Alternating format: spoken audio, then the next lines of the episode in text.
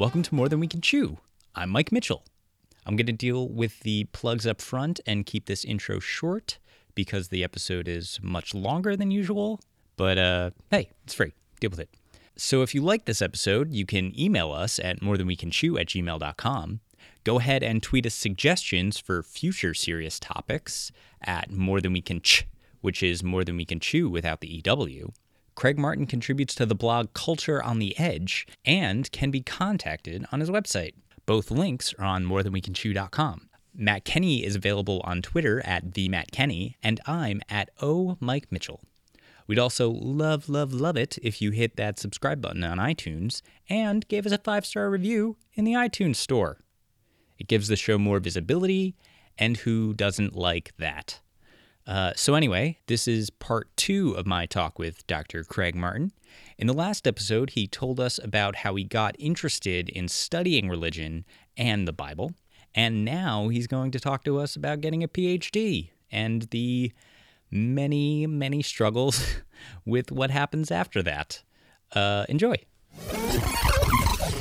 So then you go to do your you go to do your PhD. Yeah. And a, and sorry, what was the what was the thing you were going to do your dissertation on first? Uh, Oh, first of all, what is a dissertation? A dissertation. Uh, Tell well, me tell me what a dissertation is. So this is what grad school looks like um, in the humanities. Uh, it's very different in the sciences and stuff, but I think a lot of humanities programs are like this. So you finish your bachelor's and you go get a master's, and that's Mm-hmm. Right. like two years of coursework, and you either have to write a master's thesis or do some comprehensive exams or both. I had to do four comprehensive exams and I wrote a thesis. And what was Um, the thesis on? Uh, a philosopher named Jacques Derrida and Mark Twain. Um, really? I, yeah, I have a crush on Mark Twain. I have for a long, long time. Yeah, yeah, yeah. Uh, I, I think I love him too much to be very critical as a scholar of him. So I don't talk about him Right, much. I don't teach him, but like I, I'm the sort of like I'll, I'll reread Huckleberry Finn or Connecticut Yankee and King Arthur's Court every two or three years. Uh-huh. Yeah. Oh, okay, But cool. so yeah, I did my master's thesis and did the exams, and then I went on to the PhD where I had to do two more years of coursework, and then I had to do five comprehensive exams. And these are the sorts of exams that, like, for the five comprehensive exams, I took a year to study for them.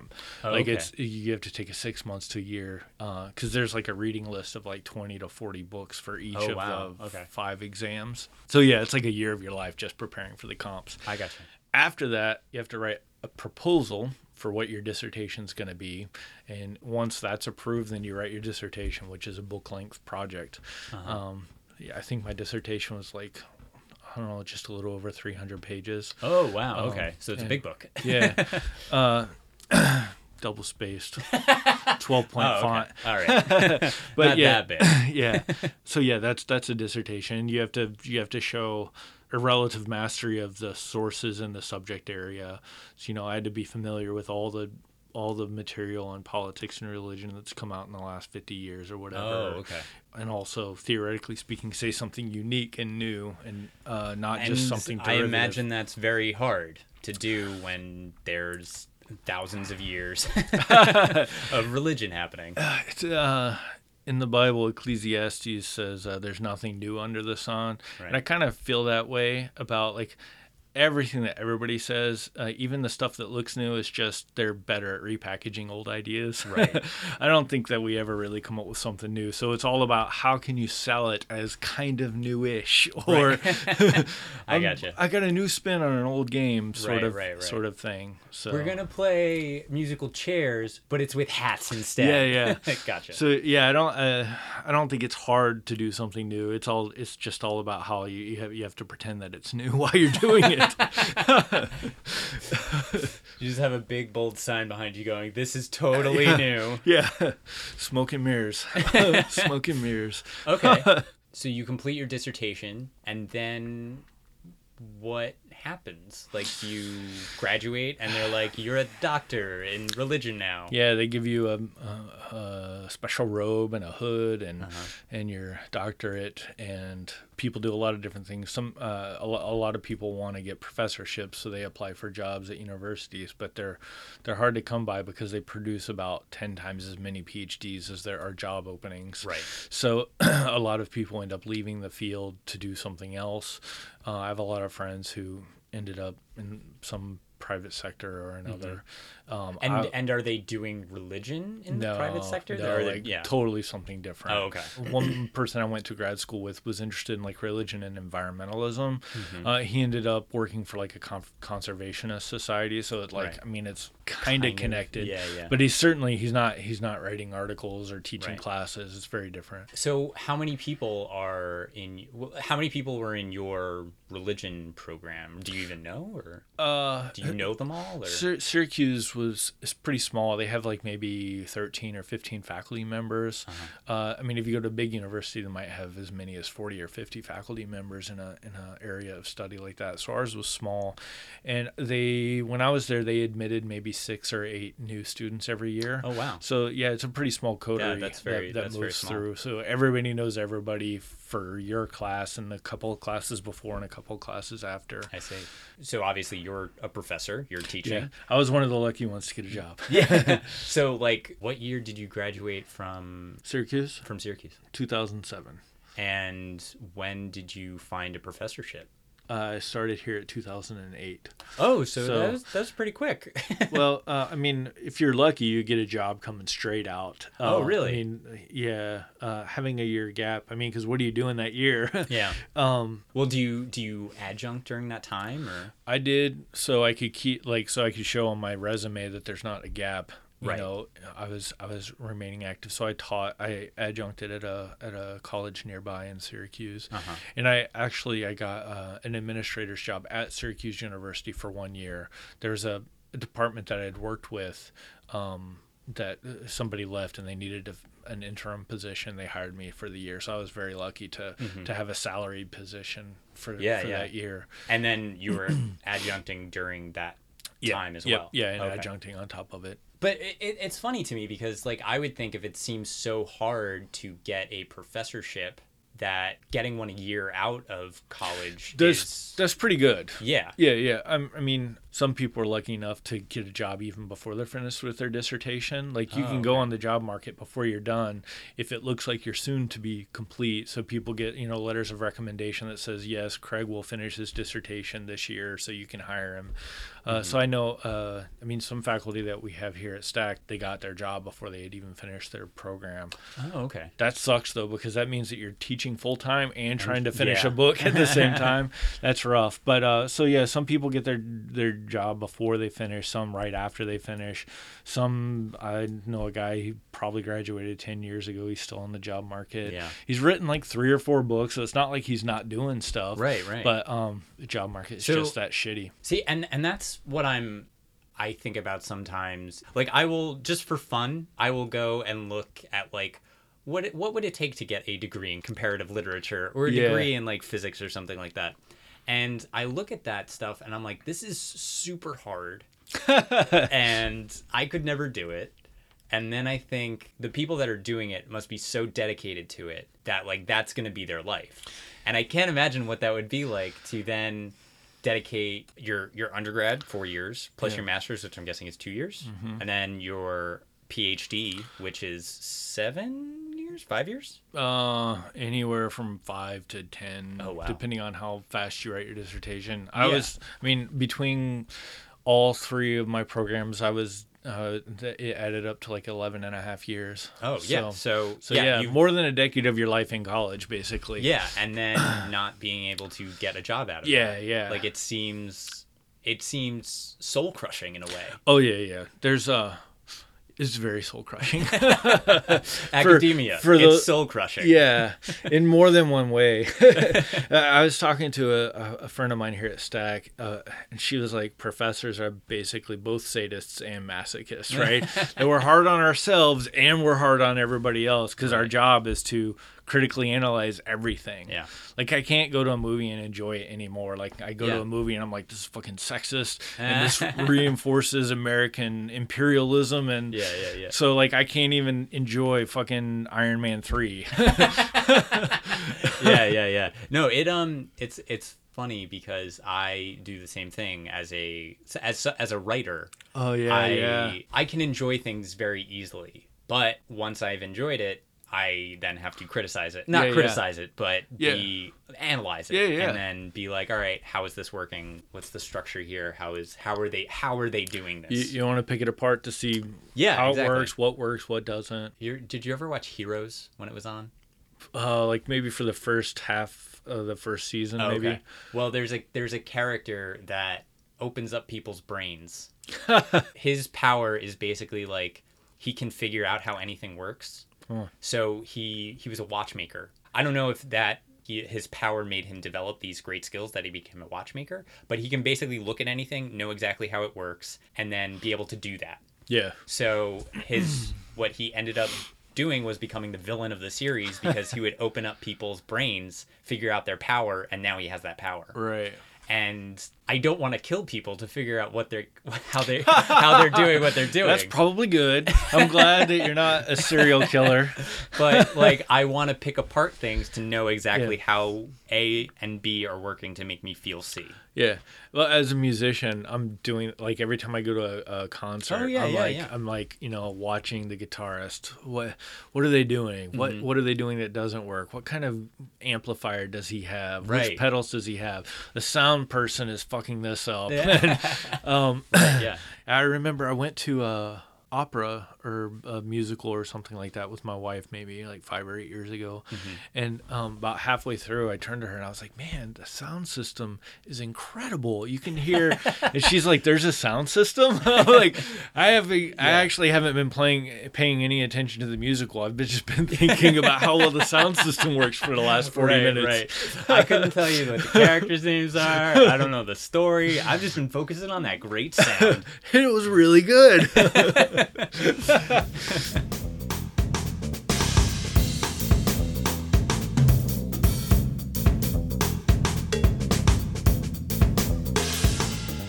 it almost seems a little sketchy in a way that programs are doing that. You know, like Oh, that yeah. they produce 10 times the amount of Yeah. at like, you know, they produce 10 times the amount of PhDs as there are. Yeah, there's some serious structural problems with how the whole system's set up. Absolutely. To to address that, um, I mean, at Syracuse University, i like I said, they they let in like maybe six or eight people every year. Yeah.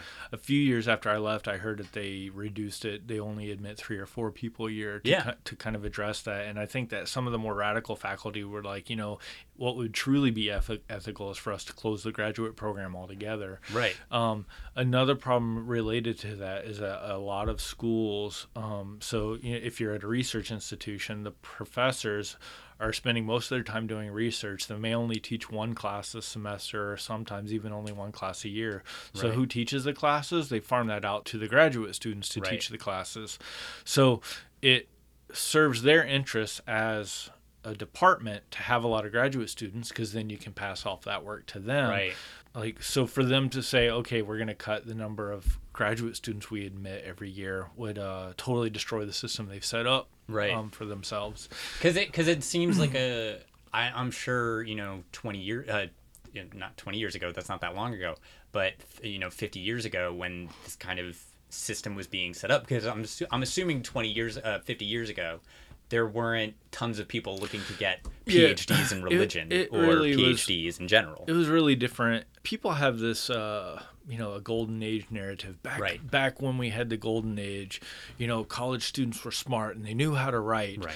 and and i'm like yeah um the college standards could be a lot higher 50 years ago um, but you know they went and fucked it up by allowing blacks and women to go to college now, um, Yeah, or people of low class, Right, right? right. They've ruined it for the rest of us, and I'm like, there's something really sexist and classist about that narrative. Mm-hmm. But yeah, um, 50 years ago, a lot fewer people went to college. But then the GI Bill after Right. World War II, and the baby boomers as a generation, Mm-hmm. a lot more people went to college. So now college is a huger industry because right. more people are going to college now than than did 50 years ago. Yeah.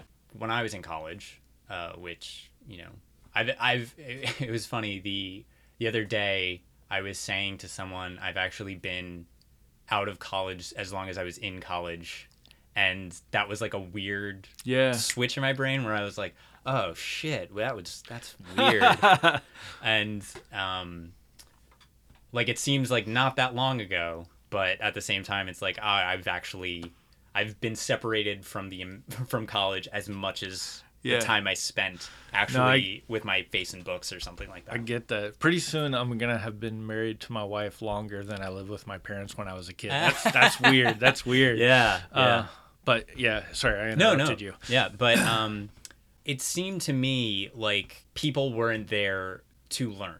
People were there because they had to be there because Yeah. it's become a necessity for society now. Yeah, and that to me makes it not a less desirable thing but when you it's almost like when you make it so that everyone has to have it it becomes less special now yeah. And- it it deflates the value of the degree. Yes. Um, it, this happens. Uh, so my my wife is a public school teacher, and in a lot of states, everybody who is a public school teacher has to get a master's sooner or later, right? Right. It's it's uh, written into New York state law. Uh, I think you have to have it within five years of your job. You have to have a master's.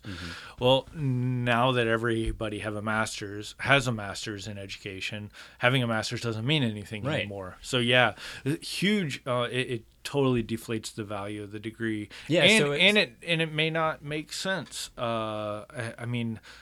I'm not certain that making everybody go to grad school makes them better teachers. right Uh, exactly uh, that it, now And it's not- not- now it's not- just a system set up for schools to make money uh, Yeah. with enrollment. yeah well it's um to me it's the same idea with just getting your bachelor's even. Yeah. like Oh, yeah, not yeah. like i went to school and i got a degree in applied mathematics. I've done nothing with applied mathematics and i don't think it's made me a better person. I don't think it's made me a smarter person. Being interested in the things i was interested in makes me a better better Yeah. smarter person. Not the fact that i have this piece of paper that says i took a bunch of math classes. And neither of my parents went to college and i don't think my dad is any less smart like i go to my dad for everything Right. just because i have a degree doesn't mean i think like oh my dad he doesn't know what he's Yeah. talking about Yeah, I uh, I read a book several years ago by an economist who uh, one of the chapters was on how politicians are like, you know, if we want to improve the economy, we need to get more people to have college degrees or whatever, right? To fix the economy, we're going to have more education.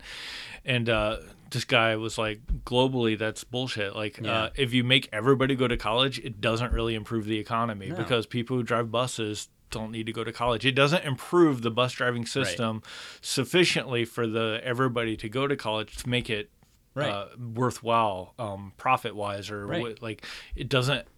It doesn't positively affect the GDP for everybody to have a college Yeah. degree. In in uh, in what happens, two things, I guess. Like one, it deflates the value of the degrees. Two, it ends up being just kind of a ranking system where you know the people who graduate with A's get the elite jobs. People who Right. graduate with C's get the less elite jobs. And he's like, that's a really fucking expensive sorting system.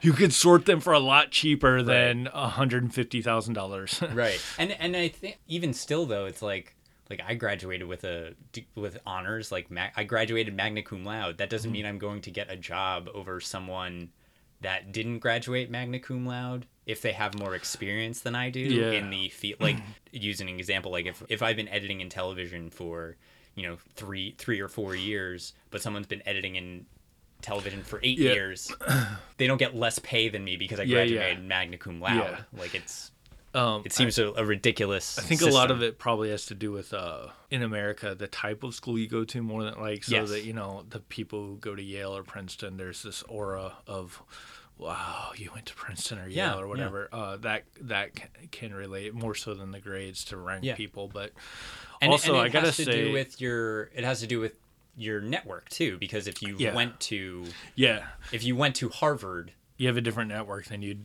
get you do if Stack. you. Yeah, exactly. uh, I was actually talking about this not too long ago with the the guy I do the podcast with, Matt. Like we were saying that basically, if you went to Harvard and wrote for the Harvard Lampoon. You can basically get a job in Hollywood Yeah. at the drop of a hat. Like it's Yep. it seems pretty simple because every every writer on SNL, every head writer for every TV show ha wrote on the Harvard Lampoon. I mean, you can be like what a C student at Yale and still end up, end up president of the United States of America.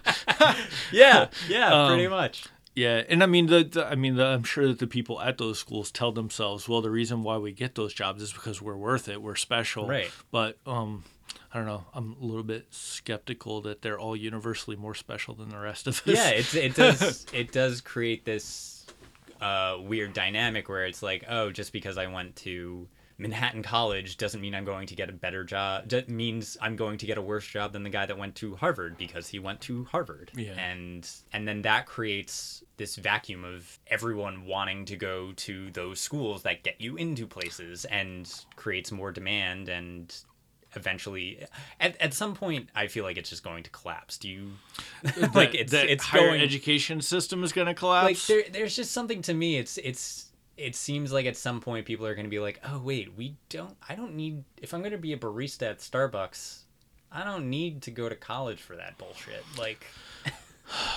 or it could turn out that um, you know, colleges hire legislators to tell everybody that people at Starbucks really do need a college education to do the job well, and the system keeps going. Right, right. And now ever now having a college degree or a master's degree is a condition of getting a job Right. at Starbucks. Well, do you? Oh, and that's what I wanted to. I actually wanted to say this before. At some point, though, are we are we going to create a new degree? Because to me, it seems like all right, you do your bachelor's in four, then you do your master's in two, depending on what you're going for. So that's okay. That's kind of easy to do. Not not easy. I don't want to say easy to do, but that seems like a lot less of a time commitment than getting your PhD in something right. and to be a competitive job seeker nowadays like is it eventually is it going to get to the point where people are going to need their phds to get a good job because because to me it seems like a if, if everyone needed their bachelor's then everyone needed their master's the next stop is everyone needs a phd I- but that seems unlikely Yeah, I don't because think I don't think that'll happen. Uh, I, I imagine. But but that but and that's what I'm saying. Like it will eventually there be something where it's like an Uber Masters between the PhD and the Masters could be because could be. at some and uh, also another way to make money for college. well i mean and a lot of uh, a lot of industries have certification programs that are not they're not master's programs but they're like that you know where you have to do a year of coursework or whatever at a university or a or another type of institution i mean so yeah what we get there is kind of this inflation of uh, all these certification programs that people have to get to uh, move up in their you know career ladder. So that's that's not adding something in between the masters and phd but creating Right. like to the side these other types of similar programs. But then would it be a thing where it's like, oh, don't even worry about getting your Masters anymore because we just have the certification program and maybe. I don't know. I think that people work harder and longer and are more productive uh like people are way more productive now than we were like 50 100 years ago with Yeah. like how much their work on a weekly basis produces but salaries haven't risen comparably. Um, so I think that um, what we have is just like people are working harder and harder and harder and harder and harder. I think it's more likely that instead of saying you have to do two masters, they'll probably say you have to uh, do your masters in a year, for you you know you Right. squeeze it and yeah, compress it. it. Yeah. Um, I don't know. I can't predict the future, but I'm I'm generally pessimist. That like like we do work harder our work week. We do we are so much more productive in our work week. Mm-hmm. productivity is through the roof compared to 100 years ago and still they'll still find a way to make us more productive next year.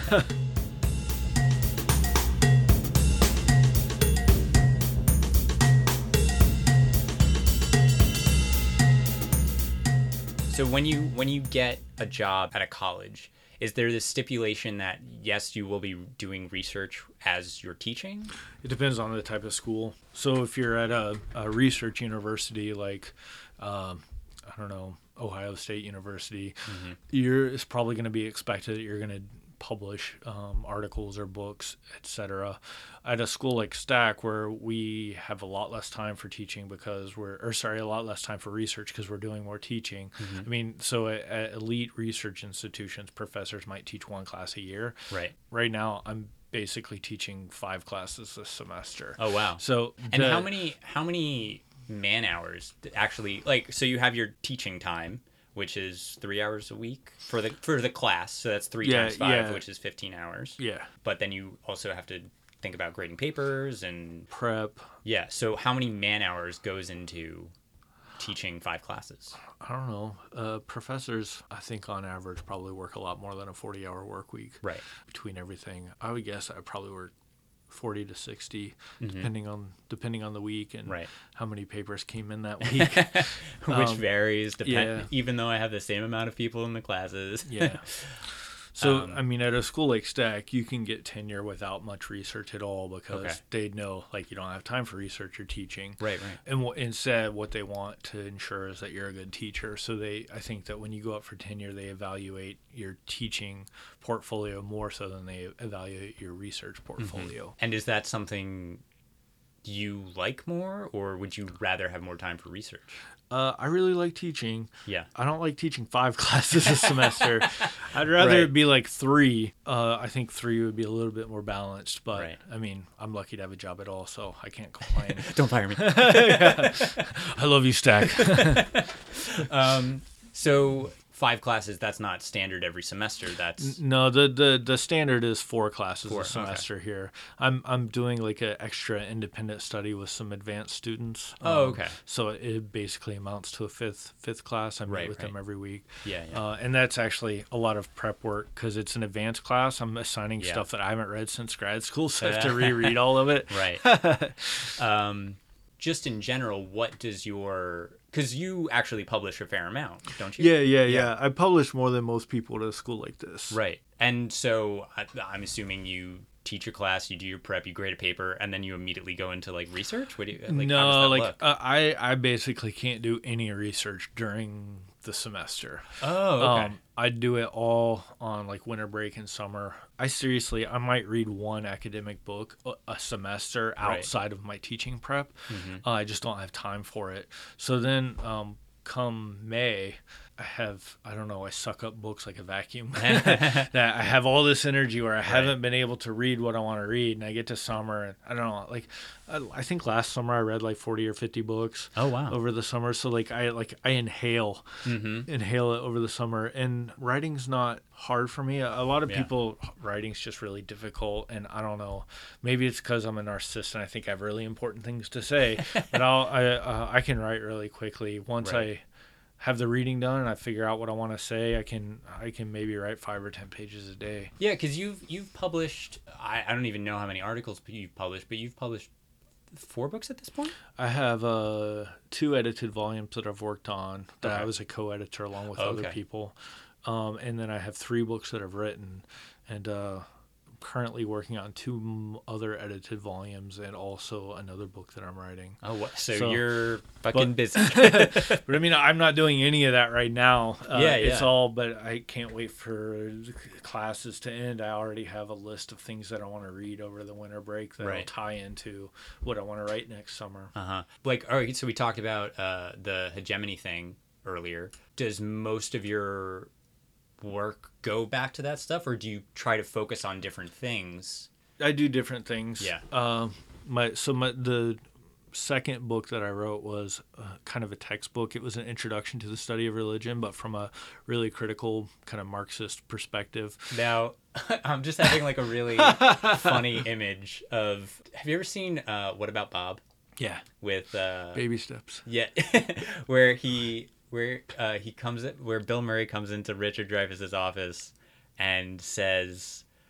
Uh, Richard Dreyfuss is like, I think I have a book here that will help you. And he just, where is that book? And there's got He's a got wall like 50 copies of his book. of his own book, and he's like, oh, here it is. He- like I'm imagining, I'm, I'm, I'm, I'm very hundred percent positive that you don't do this, but you don't uh, bring your. I'm, I'm assuming you don't teach your own textbook. No, no, I do, I do. Oh, that's you why do? that's why I wrote it. Is because I hated all the textbooks. Oh, okay. That I thought all the t- other textbooks sucked ass. So I was like, Oh. I'll write my own textbook that'll say what I want it to say. Oh, that's So yeah, I wrote it specifically so I could use it in my classes. So you're like, oh, who wrote this? Oh, oh, oh, look at that! I wrote this book. Yeah. and, I think some students are like, oh, he's only doing this to make money. He's making us buy his book. But I, I, I only make, so my textbook, I get 23 cents for every book that sells. Get the fuck out of here! Twenty three cents. That's it. Not even a it. dollar. No, no. 23 cents for every copy of that book that sells. And how much do? And when the student sells it back, do they make you give back like seventeen cents? Like, no, no, no. Uh, Um, so, yeah, how much does the how much does the book cost? uh, 30 or 35 bucks. I okay, so it's not one of those It's not like crazy no, no, no, ones, no. yeah. It's it's a little paperback. yeah. Um, It's like the it's like the elements of religion, like the elements of style. yeah, yeah. it's like that big. no, it's a little bit bigger. Let me see it. Oh yeah, this is this isn't bad at all. No. I'm actually working on uh the publisher wants me to revise it and do a second edition. Oh. Uh, and I hate that I mean so many publishers I mean the reason why they want a second edition, a third edition, a fourth edition is because they don't make money off of used book sales. Right. Once there's a million copies out there, they don't make money off of them anymore. So let's Right. come out with a second edition so everybody has to buy them new again. Yeah, yeah, yeah. So I hate that. I think that's that's uh, exploitative of the kind of uh, students are in a vulnerable situation. Yeah, where They don't get to choose the books; it's the professors. But I was really unhappy with how some things. Well, not really unhappy. There's some things that didn't turn out as well as I wanted. Or in teaching the book, I've been like, this Oh, this doesn't work. better. I can yeah. I can do this better. It'll be more clear. Yeah. It'll be more accessible. Right. So I've told the publisher I'll do I'll do one revision where I kind of fix those things that I think don't work, and Right. then uh, and then in I'm- another I'm five done. years, I'll find better things. No, no. After that, they, they can go fuck themselves. who publishes it? uh, well, it, it was Equinox at first, but then um, a, it's uh, Routledge Publishing owns it owns it now. Now Routledge. Routledge, Oh, yeah. okay. They're And- and they're a major academic publisher, but they they bought the rights to the book. A critical introduction to the study of religion by Craig Martin. Yeah, yeah. Um, and it's and it's uh I mean I don't this is oversimplified to say that religion's about social control, but the book's about how religion is part of social control. right. uh it, it's more nuanced than that i hope anyway but uh but it's it's pretty critical critical of uh the kind of social function that religion serves in maintaining the status quo in societies and things like that Okay. That was a lot for my brain to handle. um, yeah, when I do that, I go, okay, I have to think of something to say, but even though I don't really understand what he just said, kind of. um, but uh, okay, religion is a powerful force for maintaining male superiority over women right you know you Yeah, look yeah. at catholicism why why is it that men can be popes but women can't well because because we say so. because the Bible says blah blah blah blah. Uh, Right. So I mean, I think that uh, religious texts and religious traditions are used to justify maintaining domination in certain ways. I don't think that's all it does, but Mm-hmm. Right. that's what this book's about.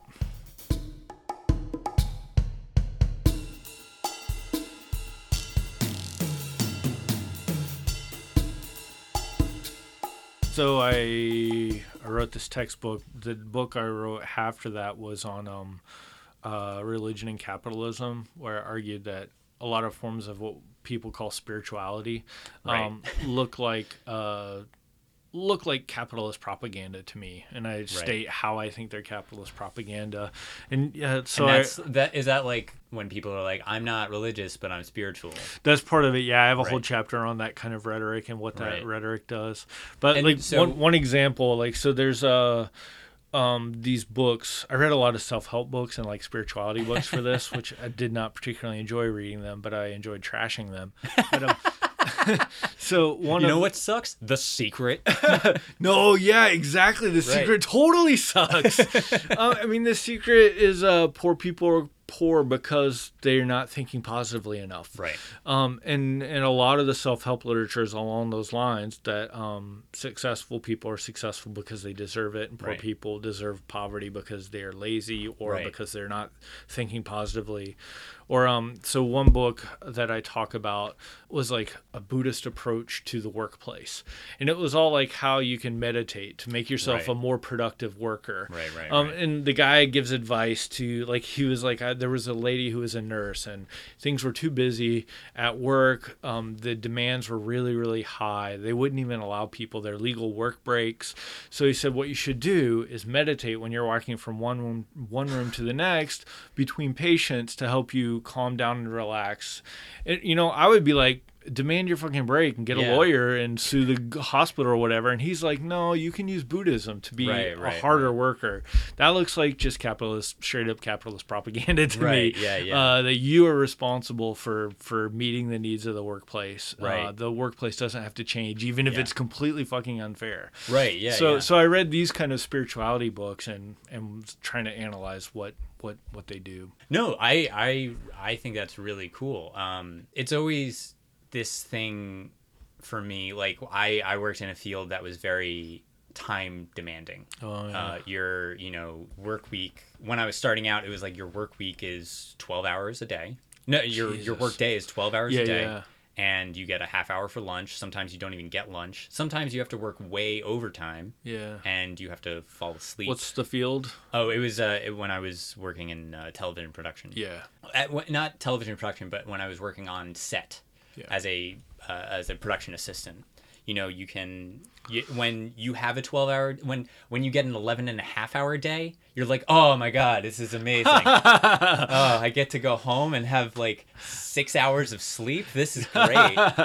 um I bet you're on call 24/7 too.